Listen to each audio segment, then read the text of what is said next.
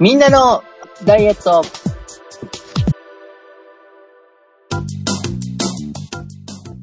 この番組は、夏の終わりには、ただ美味しく食べたくなるの。いつもと同じ重さに目が慣れるから、という皆様に、くさびを打ち込むダイエットバラエティです。お送りするのは私、長井と、なんですけど、鉄尾一郎です。よろしくお願いします。よろしくお願いします。よろしくお願いします。なんか狙い撃ちだよね。超、ど、どこをですか？あの、同じ重さに目が慣れるからってまさしくそんな感じなんですよ、今。で、美味しく食べたくなるっていうのもまあ、これは夏に限らず、夏の終わりに限らずではありますが、本当にね、慣れてきちゃった。別にいいかな、みたいな、そんな感じぐらい変わらないです。ね人慣れますからね、その状況に。そ、それ成果発表ですか、も なんか、でもろで、おなんか、直球というか、もう、狙い撃ちされてるなっていう、思ったので。ちょっと。だから僕狙い撃てるほど最近の半助さんの生活を存じ上げてないですから、決して狙い撃ってるわけではないんですよ。あそうですね。まあ、こういう人多いんですかね。そう、ほら、夏の終わりになると暑くて食欲が落ちるっていう方割と聞くじゃないですか。あこう、話にいるは、いるんですよ。世の中にはあの、一定数いらっしゃるんですよ。はいあ。らハスケさん、しいですね。ハスケさん落ちてないですか？落ちてないですね。全然。はい。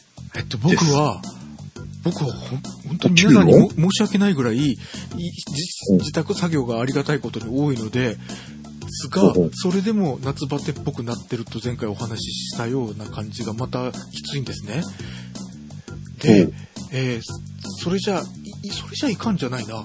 落ちてるんだけど、余計食欲がある部分もあるんですよ、逆にね。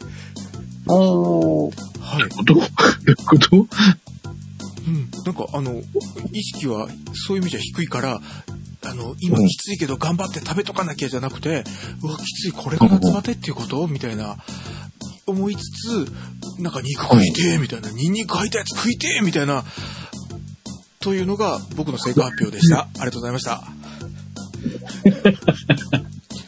いや、後でね。す後でごいよ、俺。はい、ひどいよ、俺。はい。詳しくは、後ほどということで。なので僕も打ち抜かれたということです。はい、すいません。えー、で、今週は、あの、は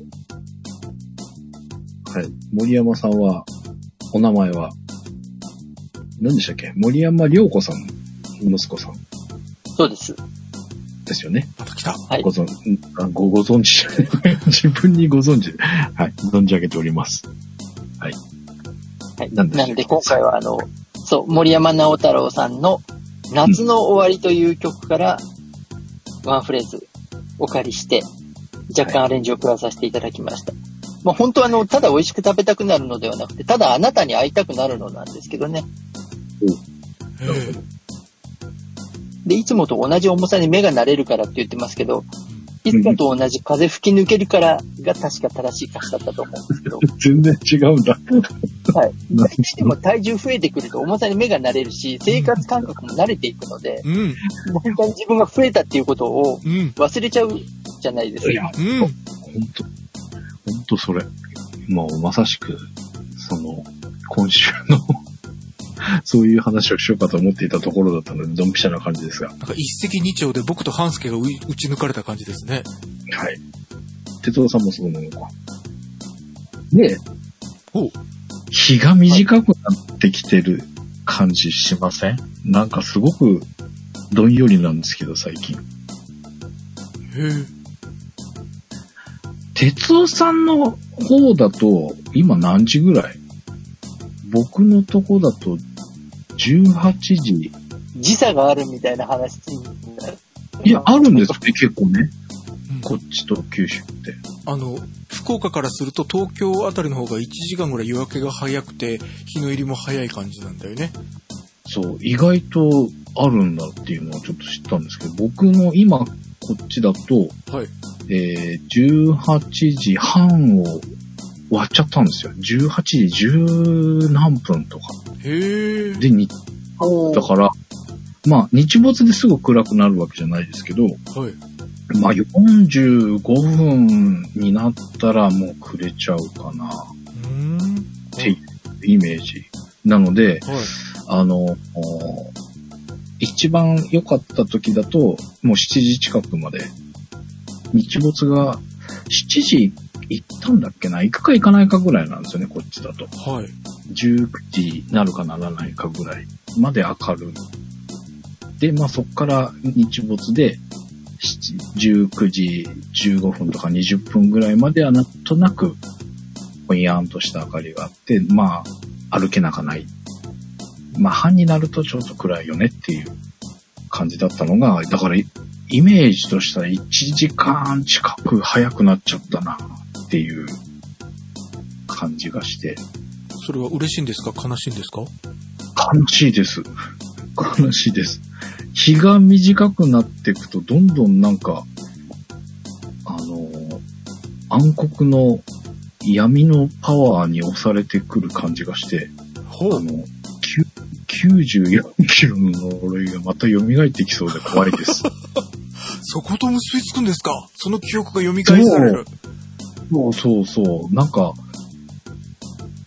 夜の時間が長くなっていくと、この94キロの呪いの力がこう、蘇ってきて、そっちに吸い寄せられそうで怖い。っていうのが、やっぱ、あの、単純に歩きづらいよね。あの、6時半ぐらいから歩き行ってもまあなんとかなったのが、6時半からだともう歩けないじゃんみたいな。歩けなくはないんですけど、真っ暗な中歩くのはねっていう感じがあって、はあ、そうなんですか？もう、うん、もうちょっと日が長いといいのに、っては思います。まあ、いい点としては、涼しくなりました。今日からかな？今日歩いてきましたけど、夕方、あ、少しマシかもっていう感じがしておりますが。は哲夫さんの方だと7時ぐらいまだ全然歩ける感じですか？あえっと、今調べました。ウェザー .com で見ると、今日、2020年の8月25日で、今日の日の出が5時47分、福岡県。で、うん日の入りが18時52分だから、ちょっと前まで絶対いや、10 52分。すごいな。19時超えてたってことですよね。ちょっと前まで。っていうことだ。超えるんだね。はやっぱいいないいやいや、あと私が暑いのが大嫌い。さらに、常に、うん。常に日が落ちてからじゃないと歩いていないので、むしろ日が暮れる、日の入りが早くなると歩ける時間が長くなる感じ。あ、もう絶対汗かくのに明るい時間に歩くわけないじゃんっていう感じだから、今のを聞いてこんなに違うんだと思ってました。そうですね。そうですね。なんか、場所変えますか？トレードしましょうか。あトレードなんか違うか そんな感じ。ええそうなんですね。暗闇しか歩かないんですか？そうです。ああ。やっぱ94キロの呪いは、哲夫さんだね。ああ？暗黒のパワーみたいな、なんかそれをまとっている感じがする。じゃああなたは94キロにしてやろうか。いや、怖いからやめて。あちょっと冗談じゃなくなりそうで怖いんですよね。はい。あ、それともう一つ、成果発表の前に、えー、先週ご紹介したブリターのボトル。はい。えっと、えー、あれ以降、毎日使っております。おめでとうございま。です透明、透明な感じがいいっていう話をしておりましたが、はい。デメリットがありました。透明ゆえに、透明ゆえに？今、日差しがまだ強いじゃないですか。はい。えー車の中を置いてたら、レンズ効果みたいなので、うん。シート焼けるかもっていうちょっと心配が。車にポンポロポンと転がせておけないから、うん、いや、これは一長一短だなっていう。ただ、やっぱりね、残量が目で視覚的に見えるのはいいんですよ、やっぱり。ステッカーかなんか貼ったらいいんじゃないの？ああ、そっか。落書きしに行ってあげようか？これ。まあでもこれ、そうね、ステッカーとか貼るのありか。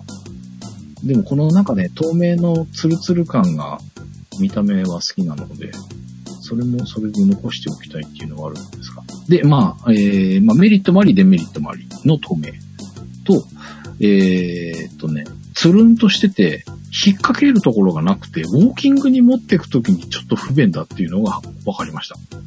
ほう。自転車のボトルは輪っかがついてるんですよ。蓋のところに。わなのではい。その、うんなんかひ、うんな、握り手っていうのかな。なので、そこに僕は、えっ、と、カラビナ？あ、カラビナ、カラビナ。カラビナをつけて、うんズボンのベルトの穴のところに引っ掛けて歩いたりとか、カバンに引っ掛けたりとかして使ってたんですけど、はいこれ、引っ掛けるところが何にもないやっていうので、ずっと手で持っていかなくちゃいけなくて。で、えー、まあこれは、今日届いたんですけど、この、ボトルを入れるためのバッうんグを。買っちゃいました。お、おめでとうございます。うん何でしたっけ？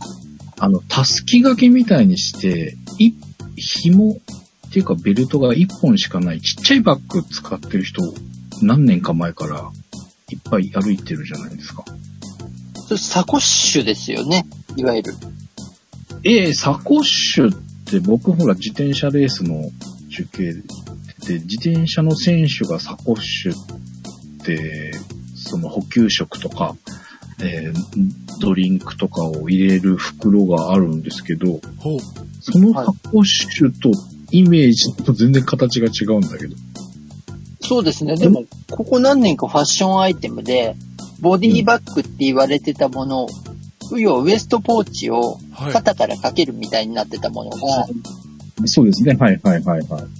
今、かなりこれ、そう、そう、になったものですね。だからちょっとあの、大きめのお財布にストラップをつけたみたいな感じですよね。そうそうそう。じゃあ僕が買ったのどちらかというとリュックに近い、ちょっと小さいリュックみたいなイメージのやつを、まあ今回買ってはいるんですけど、僕が確かに話でイメージしてたのはその、ちょっと大きな財布みたいなのに、その肩掛けの紐がついてるみたいなイメージ。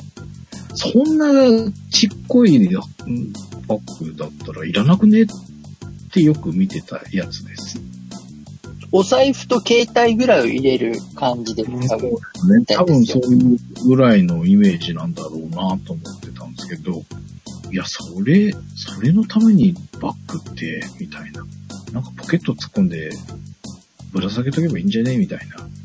えっと、ポケットに入れると、ボリュームが出てサイズ感が変わるそうなんですよ。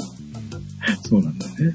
あの、そこ、ファッションに疎い私としては、めんどくせえからポッケ突っ込んどけば、みたいな、思っていたんですが、はい。まあそうではなかった。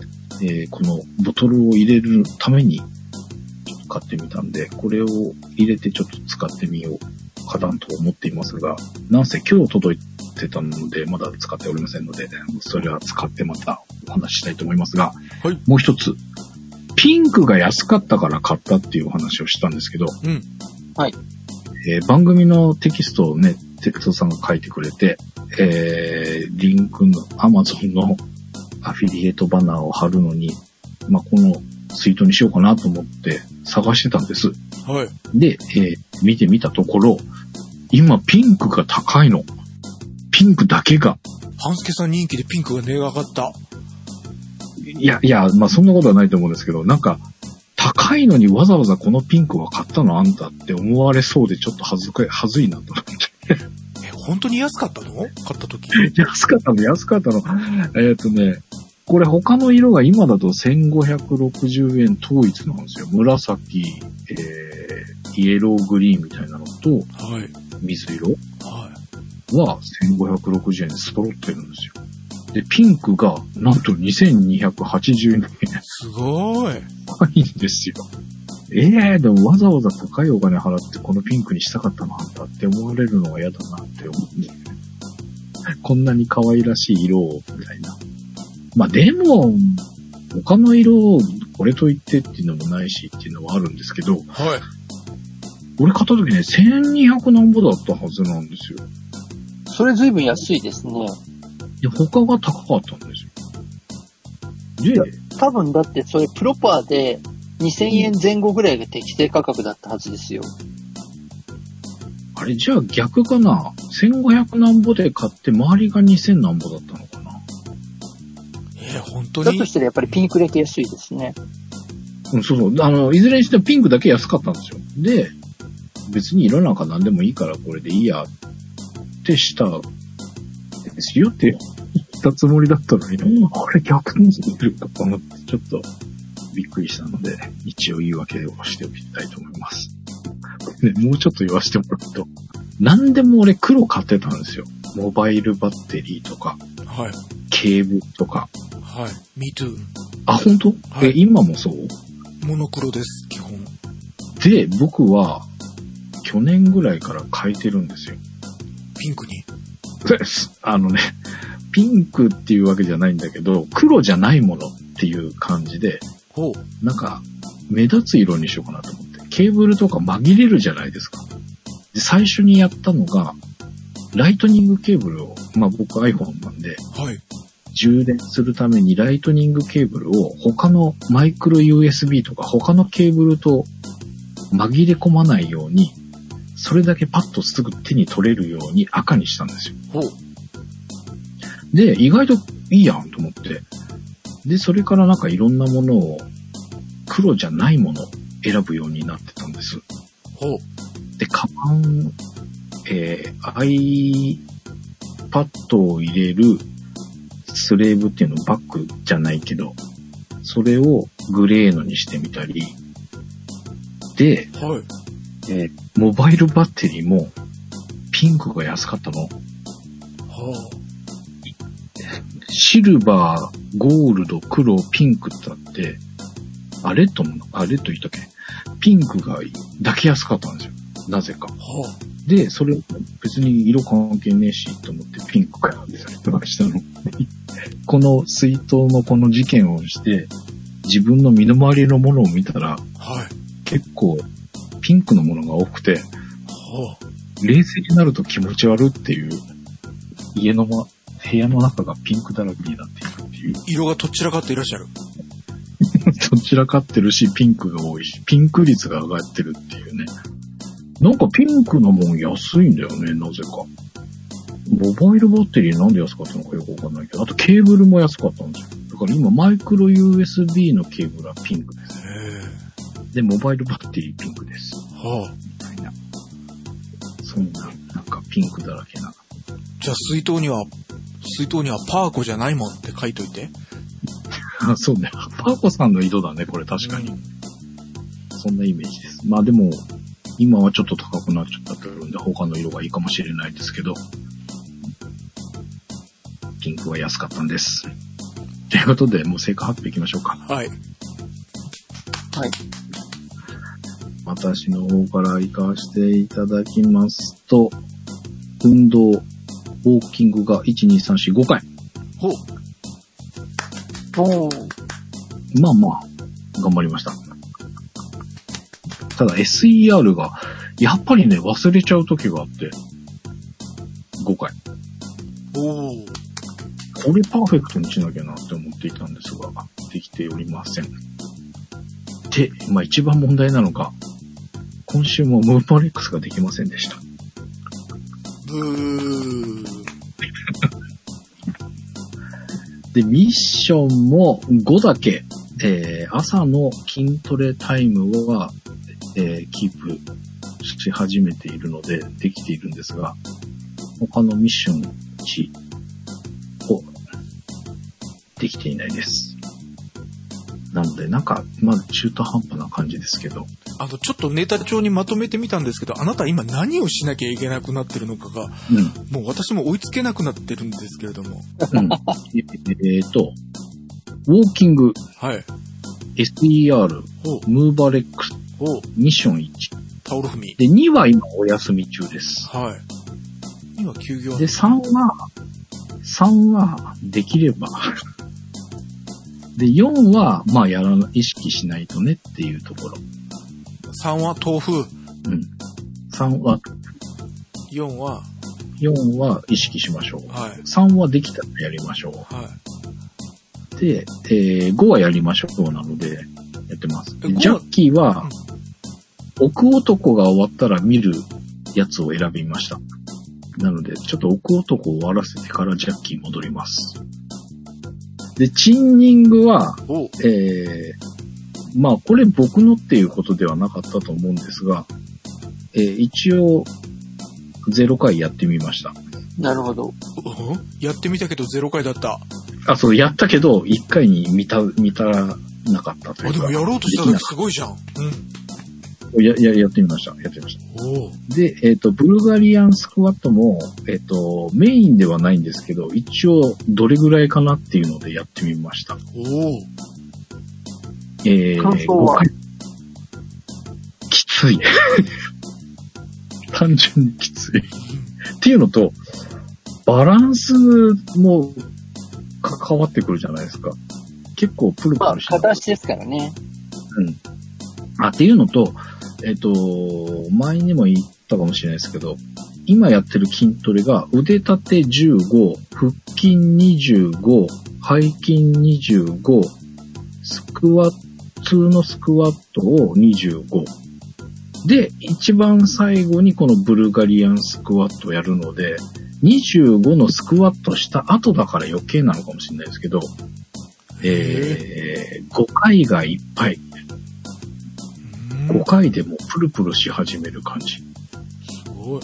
なので、5回を、えー毎、えー同じ日じゃないですけど、えー日にちが分かれていますが、ブルガリアンスクワットは、両足各5回を4セット。やってます。で、思ったんですけど、これ、ちょっと、あの、荷物の箱に、えー使わない方の足を乗っけてやったんですけど、はい。それ、高さは必要なんですか？あれ。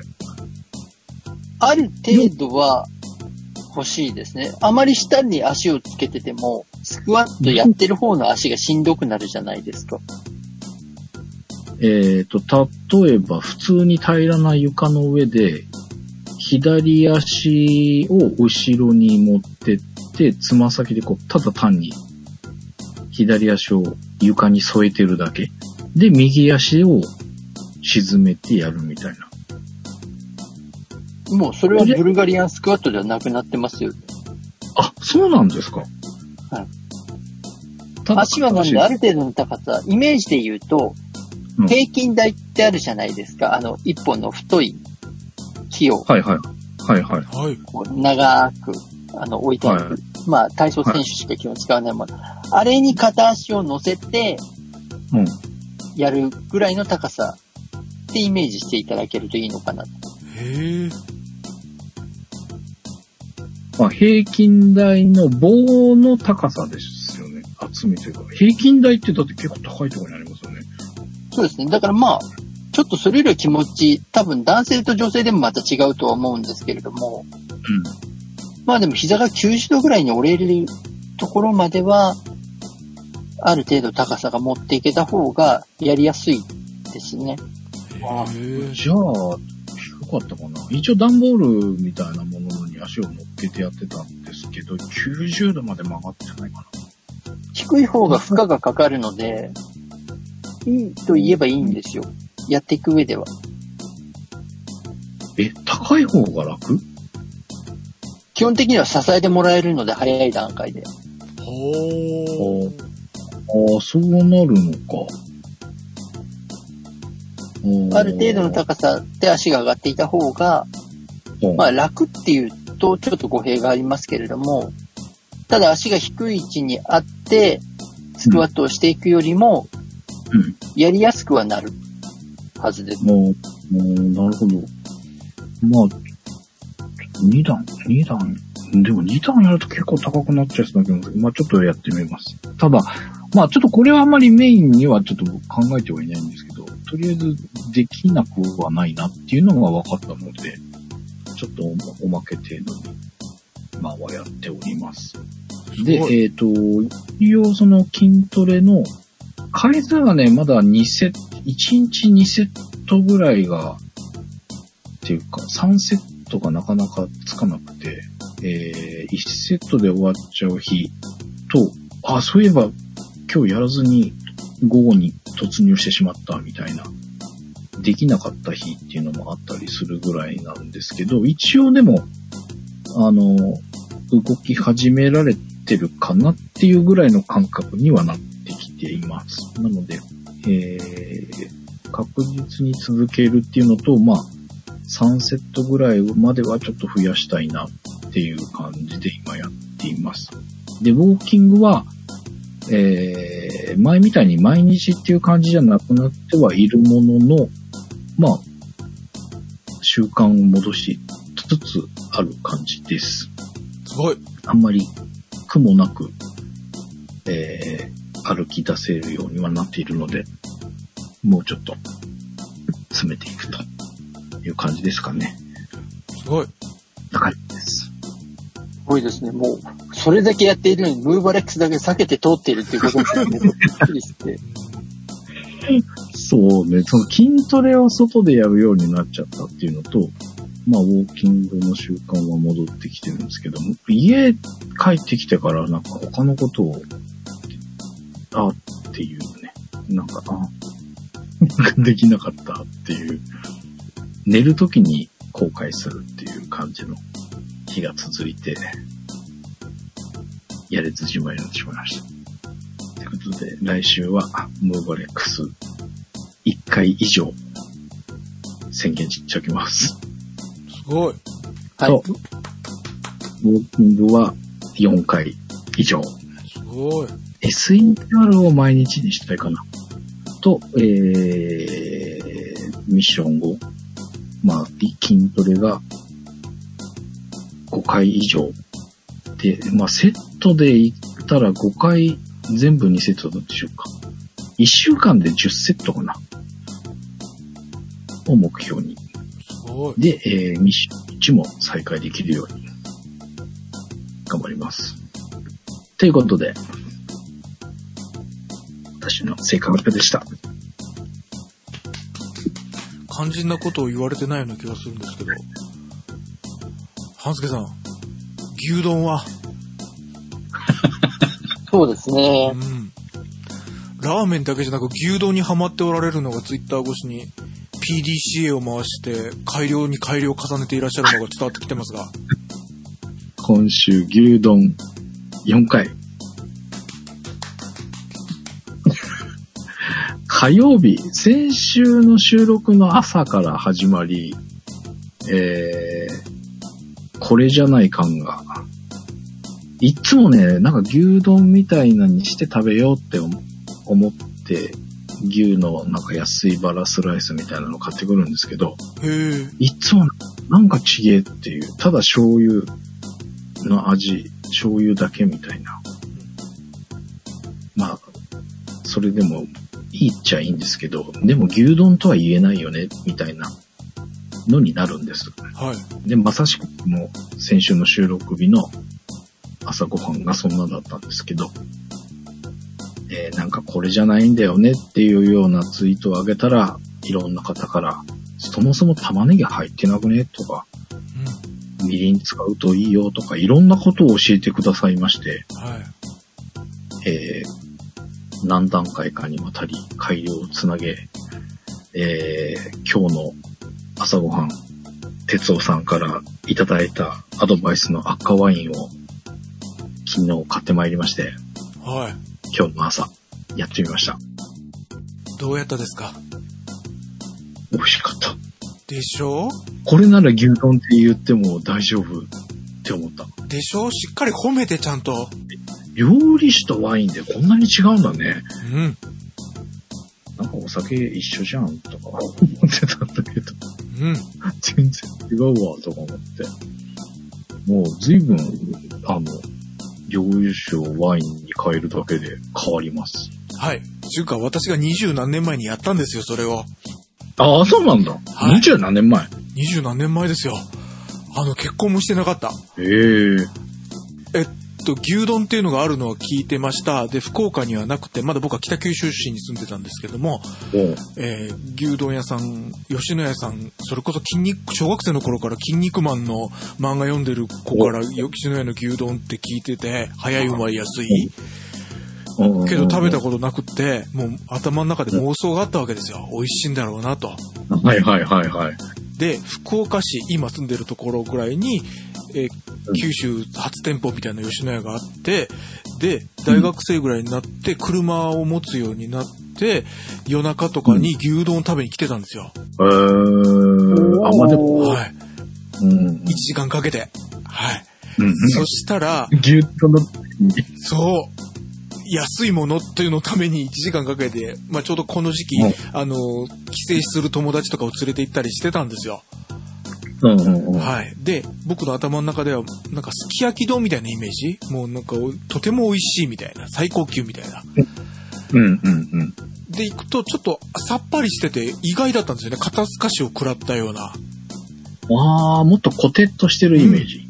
でも、逆にこれが日々、毎日じゃないけど、週何回も食べるだったらこの味だよねっていうのは確かに分かってきだしたんですよ。うんうんうんうん。で、そんなに3日に1回博多には来れませんから、どうやって作ろうかをやったんですよ。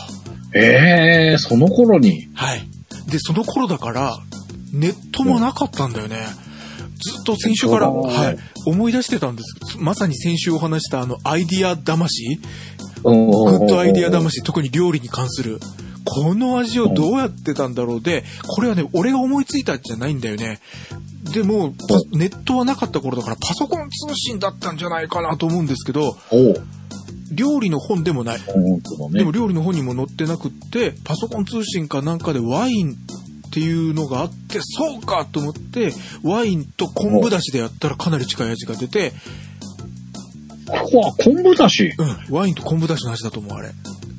に、ええ牛肉、玉ねぎ、あんまりみりんとか砂糖成分多すぎるとすき焼き風の美味しいんだけどこってりしすぎる味になるじゃないですか。うんうんうんうん。いうん。というあたりに行き、や、だしはやなかったな。じゃあもう一回やらないとは。今回ので完成かなと思ってたんだけど。ちょっと昆布を効かせてみてください。うん。ええ昆布だしは、うん。この手の食べ物のアイディア、グッドアイディアものの第1号が牛丼だったんですよ。ええなるほどね。ああ。いや、まあでもね、うん。あのー面白かった。赤ワインいいでしょ？日うん。々、こう、進化していく感じだ。赤ワインはちょっとね、びっくりだったな。料理酒とこんなに違うんだっていうのが。うん。で、その、違うのが、こう、望んでいた方向に行った感じがね。うんあこういうことだったのか。そうそう、これこれ、みたいな。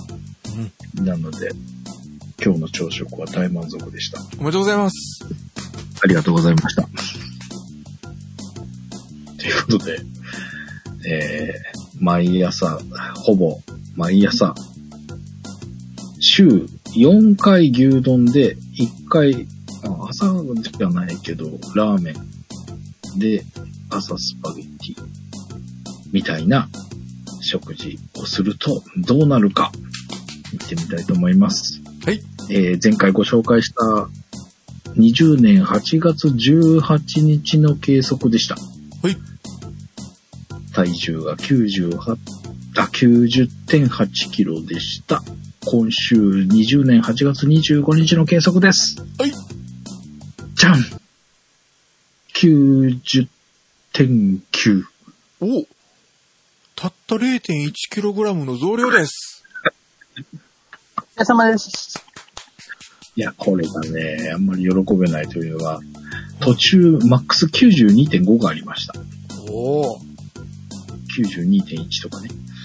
94まであと1.5。いや、やめて、やめて。そのカウンターもうやめよう。はい。えー、なので、あんまり、こう、喜べないでございますね。えー、で、体脂肪です。前回ご紹介した体脂肪が27.7%でした。はい今週の体脂肪です。はい。じゃん !26.7%。も1.0%のマイナスです。おめでとうございます。おめでとうございま。す。ここは、まあ、唯一、唯一って、まあ、なんで、あれなんですけど、27がずーっと続いたんですよね。なので、さっき冒頭にあった、こう、見慣れちゃってっていう、27の 7. 点いくつが変わっても27だしね、みたいなずっと思っていたところに来たので、ちょっと嬉しい26.7でした。おめでとうございます。で、えー僕、体重計、体、なんだっけ、体組成計うん。はいまたニットネーションが違う。体組成、体、体組成、体組成計はい。わかんなくなりました。えーに乗ってからウエストをいつも測ってます。ほう。なので、この数字を見て、まあ体重ちょっと上がってるものの、まあでも91は足し、体脂肪26.7だし、非常に期待しました。はい。ウエストです。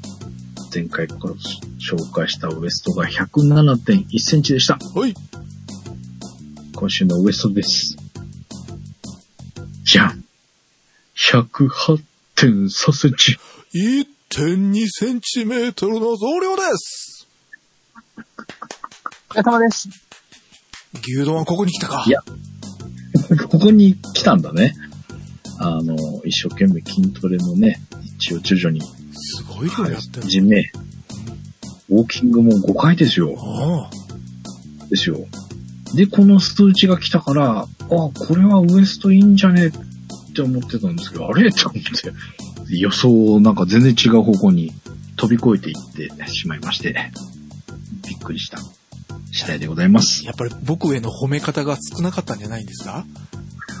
そういうこと？このアイディアの、アイディア大魔王の大魔王じゃない、鉄をもっと赤ワインのアイディアを褒めてくれたら、まあ俺のアイディアじゃないんだけどさ、褒めてくれたらもうちょっと減らしてあげてもいいけど、もうこんな扱いだったら夜も長くして94キロに引っ張っていくしかないかなと。94キロの呪いが、なんかそろそろ始まりそうで怖いんですが、えー筋トレ頑張って下げていきたいと思います。はい。ありがとうございました。お疲れ様でした。お疲れ様でした。え、でも牛丼はまだまだ続くんですか？いや、牛丼、ほんでも、いや、ここで一回完成、もう僕なりの完成かなっていうので、あの紅生姜をふんだんに入れの一味を投入しの、うん。これで僕も牛丼は一旦完成としますっていうつもりだったんですよ。うん。赤ワインで。うん。でも今、昆布出しの話が来ちゃったでしょ？うん。でもね、ちょうどね、牛肉もちょうどここで終わったんですよ。でもなんかすごい綺麗に終わったと思って、来週から何しようかなって思っていたんですが、また買ってきて牛丼しないとね、ごめんね。ちょっとこ昆布出しは試したいと思います。ということで、来週完成かな？っていう感じです。はい。ありがとうございました。はい。です。僕？でですよ、ですよ。はい。間が空きすぎてびっくりしたわ。はい。はい。鉄道一郎です。よろしくお願いします。よろしくお願いします。はい。あ、今日もよくねな。お腹空いてます。はい。僕も今とてもお腹が空いて牛丼食べたくなってます。はい。えっと、運動ですが、はい。あの、前回の192回の編集が8時間半ほどかかりまして、えー 行きたいんだけど、編集、編集が、あの、とても、あの、音声がよく取れたのが嬉しくて、もう、深掘りしてしまって、ここを、これだけ深掘ったら、ここまで全部行くしかないよね、になってしまいまして、もう本当に自己満足なんですが、まあ、何が言いたいかというと、行きたいんだけど、編集が終わってなくていけないと。うん。あの、番組編集給付金をいただく鉄道としては、やっぱりこちらを優先しないといけないだろうということで、なので、ウォーキングが、編集を言い訳にしていかなかったんです。終わってないんだもん。で、まあちょっとね、冗談、あの、給付金は冗談なんですけど、ウォーキングしてる時にちょうどチェックがいいんですよね。ああ、それわかる。うん。まあ、こう、はいはいはい。うんメイメインのことじゃないんだけど、はっってこのノイズ気がついたとかいうあたり、逆に言うと、はい。あの、完璧まではいけてないので、ウォーキングしてって気がつかない程度のノイズだったらもうちょっとごめんなさい、ちっちゃいノイズだから。でも、ちょっとちっちゃい音でも話を邪魔したりするようなやつとか、この間だと意味が分かりにくくなるとかだったら編集しないといけないと僕は思ってるので、そういう意味でウォーキングあたりがちょうどいいんですよ。なるほどはいね。。そうすると、ウォーキング前に一回編集しておいて、まあ、バージョン1なり、うん、バージョン1なり一回まとめて、それで完成を聞いて、次微調整でいきたいと思ってたのが、深掘りしちゃったから、はい進んでも進んでもまだ5分しか行ってないとかいう話だったので。はい。なるほどね。すいやいや、もう完全に自己満足の世界なんですけれども、ちょっと音声がよく取れたもので嬉しくなっちゃって、えー深掘りしてしまいました。で、言いたいのは、番組がないとウォーキングしないし、番組があってもウォーキングできんぞというのはどうしたらいいのかなぁと。あれ？俺積んでない？みたいな。ですね。今回の哲夫さんが書いてくださってるネタ帳に、はい。えー、1週間のうち2日間行きたかったが編集が終わってないっていう項目が、そうなんです。で、土曜日、土曜日だけ編集終わってなのに、誰にわかん、言うかわかんないけど、ごめん行かせてっつってちょっと一回行っちゃったんですよ。でもこれも、あの、夜、夜ご飯をちょっと他弁のカツ丼が食べたくて、他弁を買いに行くついでに歩いたような感じなので、あんまり純粋なウォーキングでもないという、はい、いうほうほうほう。感じかなはい。うーんまあでも、そうですね、その、編集の、僕も、あの、哲夫さんから上げてもらった音源を、まず、早くに出さなきゃっていうので、配信先にしちゃうんですよ。はい。で、配信しながらも、まあ、最初の3分の1ぐらいは聞く感じになるんですけど、でもちゃんと聞かなきゃっていうのは、歩きに行きながらうん聞いてる、確認するのに使ってるので、だから、ね、その確認用でっていうのは、そ、その確認できる状態にしないと歩きに行けないってすごくよくわかります。はい。ありがとうございます。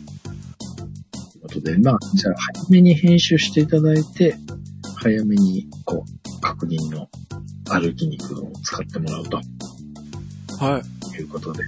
そしたら給付金が降りると。頑張ってください。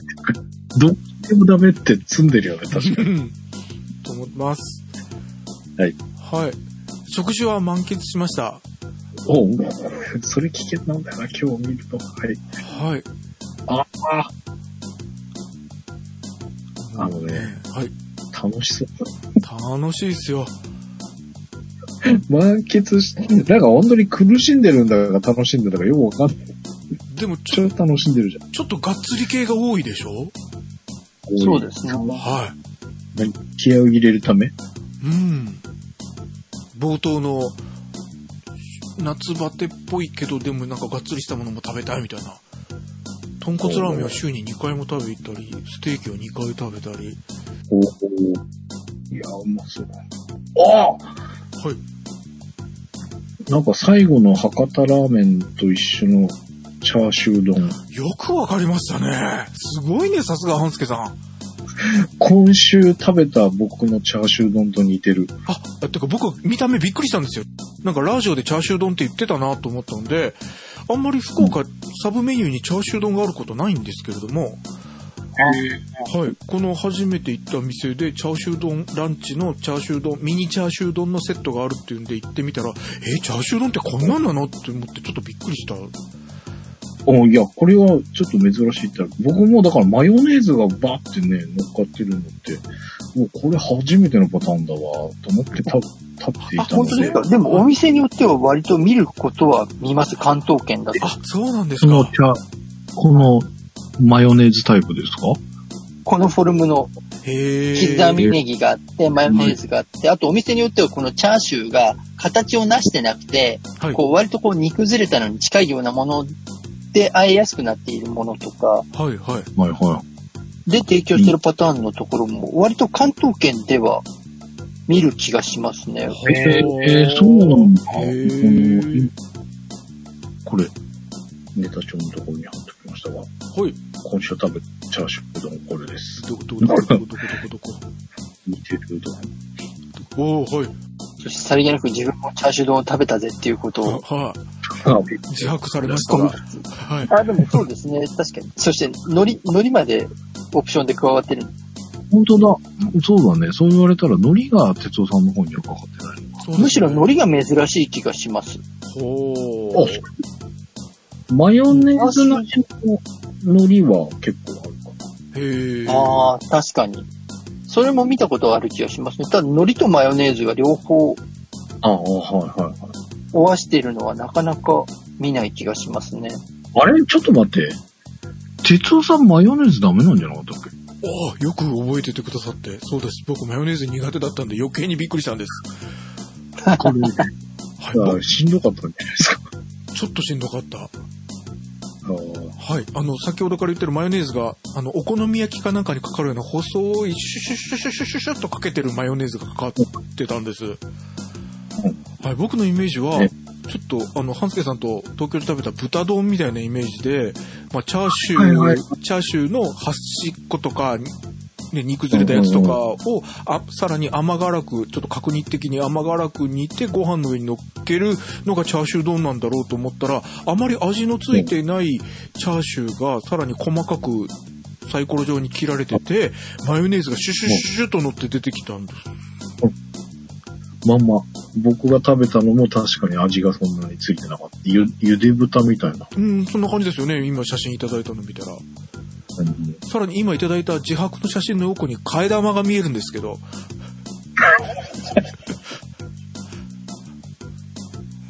まあ、かい、本当だね。うん。替え玉の食券がうん。映り込んでますけど。まあ、替え玉はうん。マナーなので。あ、そうなんですね。はい。はいこういう勢いで出した時にバレるから気をつけた方がいいですね。そうですね。はい。ほんまにそんな感じ。はい。まあでもなんかすげえ楽しい。でもこれだけ食べたらっていう感じも、これ夏バテもクソもないでしょって感じじゃないですか。うん。クソはいりませんが、夏バテじゃないです。うん。はいこれすごい。がっつりうん。食べてます。で、やっぱり、全然5回以上前からご紹介してる樋口先生のレシピが良くて、えっと、貧うんうんうん。貧乏人のパスタって聞いたことあります？あの、目玉焼きベースにしてるようなやつなんですけども、それの。贅沢バージョンとかも美味しかったし、ステーキの焼き方も、あのーそれこそネット調べると高温で焼くだの、低温でじっくり焼くだの、いろんなのあるじゃないですか。うんやりますね。はい、この先生のやり方のちゃんと理屈の説明もあって、それで焼くと美味しかったんです。で、久しうんステーキで凝ってた頃に、ちょっと冷凍で取り寄せてた、ミートガイという、いかにも肉野郎という、うん。あの、名古屋の会社から取り入れた、オーストラリアのサーロインステーキを入れ、ちょっと久しぶりに買ってもう一回やってみたら、やっぱりその先生のやり方の方が美味しかった。へうー。スーパーの安い肉でやってるステーキも美味しかったんですけど、高い肉でも美味しかった。へー。ニラ玉も美味しかったし、もやし炒めもシャキシャキででき、のレ先生のレシピ通りやったら美味しかったし、で、勢いで、フレンチトースト作ったらフレンチトーストも美味しかったんだけど、俺が食べながら、あ俺フレンチトーストあんまり好きじゃねえんだって思い出した。けど美味しくはできた。そうなんだ。いや、これ美味しそう。僕は好きなので、美いや、これ味しかったよ。美味しそうだなと。はい。うことで、がっつり食べて、動かなかったらどうなるか。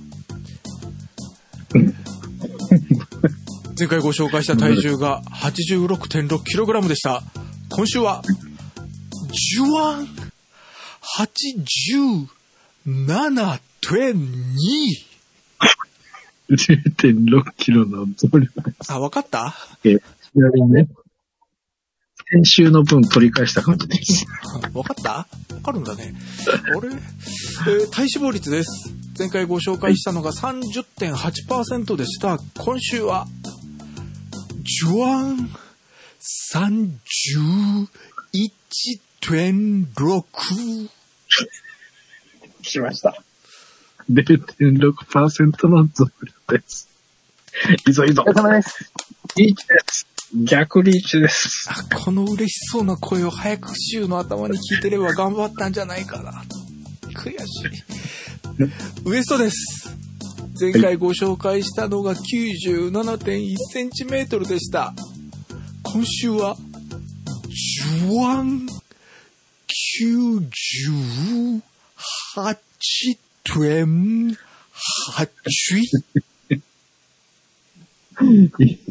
1.7センチの増量です。お疲れ様です。いやー、ジェットコースターですね。前回がマイナス2.1で下げてきてるんですよね。はい。で、今回が、まあ、取り戻してはいないものの、まあ、それに近い1.7増量。はい。お疲れ様でした。ありがとうございました。相変わらずギターばっこんな。はい。ただ今回に関してで言うと、あの、はい動けなかったっていうことと、はい。あとやっぱね、あの、しっかりとボリュームのあるものを召し上がった分、はい。うんやっぱりあの、野菜が減ったっていうところの二つが大きく影響を及ぼしていての数字かなという感じでし。すね。いきなし。炊き込みご飯の神様が、お前なんだよ、もう忘れたんかよ、って言ってるんじゃないですか。はい。お前な達成週つけてやっただろうって言ってるんですよ、きっと。何回かは食べてるんですけど、何回か程度ですね。はい。あ、いえ、ここに入ってないだけでゼロではないんだ。金曜日とかに、入ってるんですよ。はい。食べております。ただ前後をカレーライスと焼肉で挟んでるので、炊き込みご飯の神様も、なかなかそこまでいかんかったかな。なるほどね。まあだからその部分が改善されると、はい。また戻っていくっていうところは、あの、割と予想のしやすいところかなと思うので、はい。まだコースアウトしてると思ってます。早く現状復帰したいです。以上。なのであとは編集、編集に時間がかからないように進められるようにせねばいかんっていうところもあるわけですね。いいえ、娘、調子に乗りすぎちゃったんですが、今日がなかなか頼もしい感じなんだよね、編集がね。こう、今日の分大変そうだね。ちょっと、あの、苦戦してしまうんじゃないかと心配しながら、まあ、撮っておりますが。はい。ということは来週もまた、増えて、増える方向で頑張ってもらえそうなので、そっち側には頑張りません。来週も楽しみにしてください。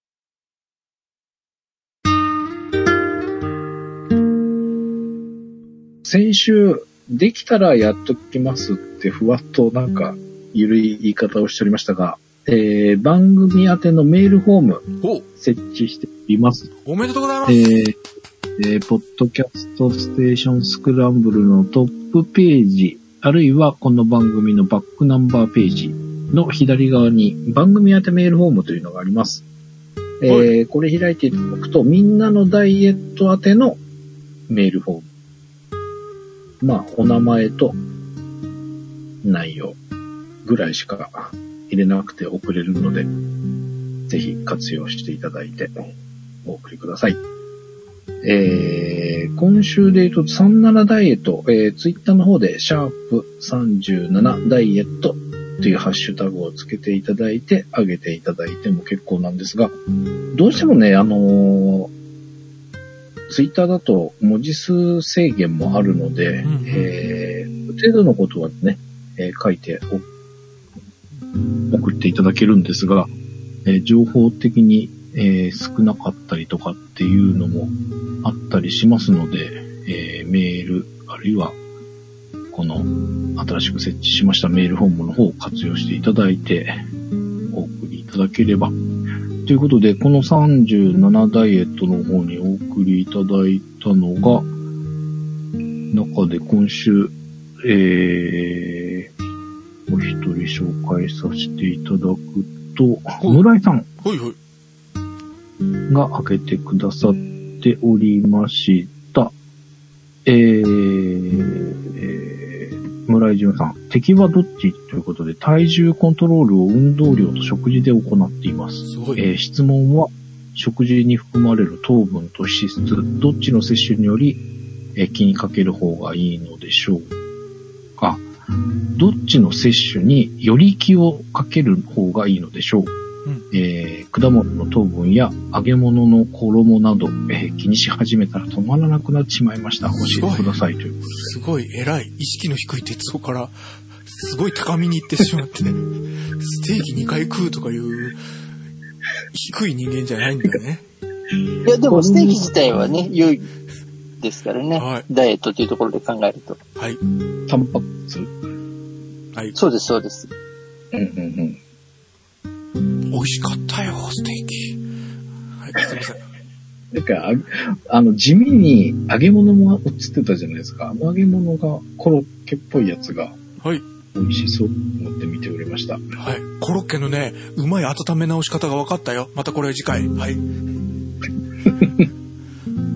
っていうね、えー、感じで、まあ、あのーこういうふうにね、パッと上げていただくメリットはあると思うんですけど、まあ、あのー村田がね、普段どんな感じでっていう、もうちょっと細かいこともね、えーメールフォームなどで書いていただいてお送りいただけると、より具体的なアドバイスがしてもらえるんじゃないかなっていうのもありますので、えーメール、メールフォーム、ぜひご活用いただいて、はい。いただけると思います。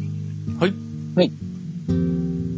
うん、この部分も少しちょっと、まあ、気にされてる方もいらっしゃるかなとは思うんですが、割とあの、そうですね、まあ、誤解を、やっぱりどうしても昨今受けている部分があるかなと思うので、まあ、ちょっと皆さんも情報を頭の中で整理していただけると良いかなと思ってはいるんですが、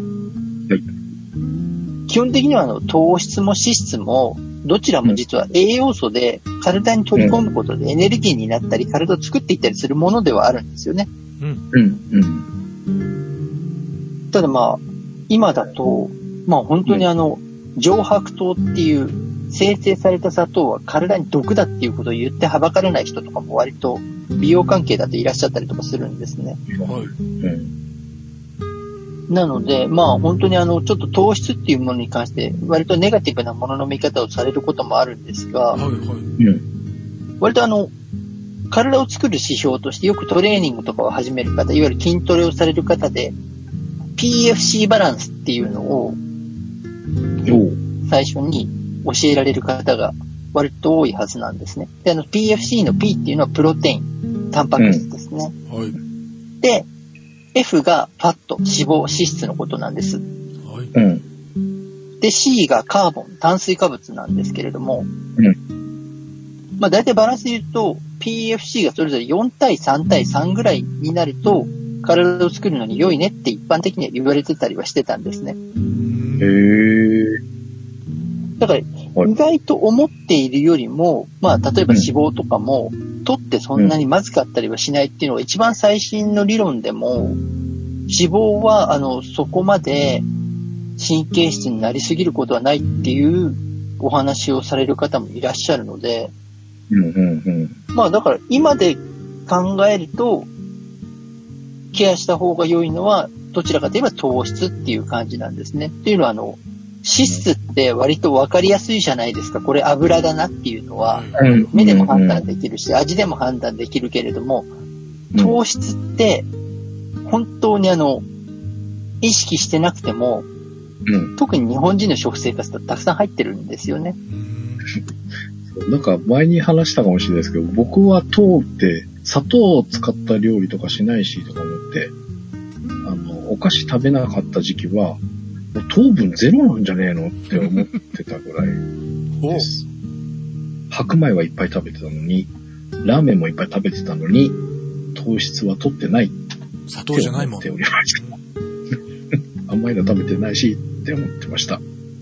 なので多分そこで無意識のうちにたくさん入るっていうことを考えると、糖質の入り方っていうものを気をつけた方が、ダイエットとしては成功しやすいっていうのが一つあるんですが、ちょっとここで注意が必要なのは、いわゆるあの、運動が有酸素運動中心の方、はい。その方に関しては炭水化物が要は体の脂肪を燃焼させてくれるきっかけのエネルギー。簡単に言うとあの蒸気機関車が走っていた時代の石炭みたいなイメージを持っていただくと分かりやすいと思うんですけど、うんそのきっかけがあまりにもないと、要は有酸素運動も長時間しにくかったりするわけです。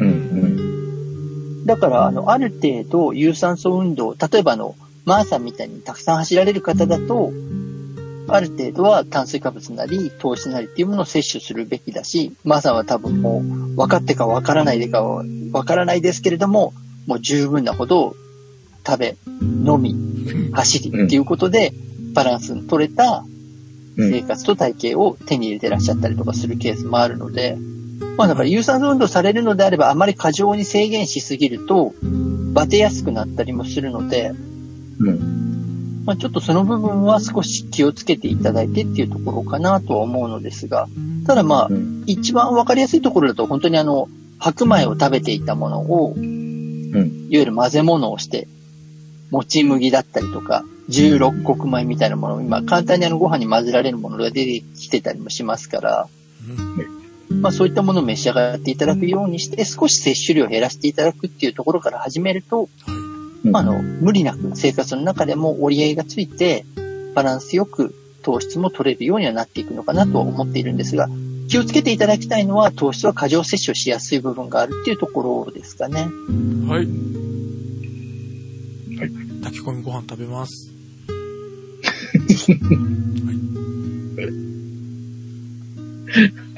ということでね、あのーぜひ、より具体的に、こう、日頃どんなものを取ってるとかね、そういったところも加えていただいて、メールフォーム、メール等ご活用いただければと思います。はい。はい。ということで、えー、ぜひ、まあ、ツイッターの方もね、シャープさん7ダイエットももちろんご活用いただいて、みんなで楽しんでいただければと思います。軽い話題の時はね。そうですね。あの、うまく使い分けていただけると嬉しいです。はい。ということで、お届けしました。みんなのダイエット193回。哲夫さんの編集は多分大変だと思います。任しとけい。ということで、流れていたら、結構、頑張ったんだっていうことで、哲夫さんに拍手、前払いですか、これは。前舞台しておきます。はい。ということで、お届けしました。お届けしました。のは、半助と。すごいお届けしますね。おと、お届けしまくっとるね。編集しておいてください。いや、ちょっとね、はい。お届けしましたのは、半助と。鉄尾一郎と、長いでした。では、また、次回。ありがとうございました。ありがとうございましたありがとうございま。した。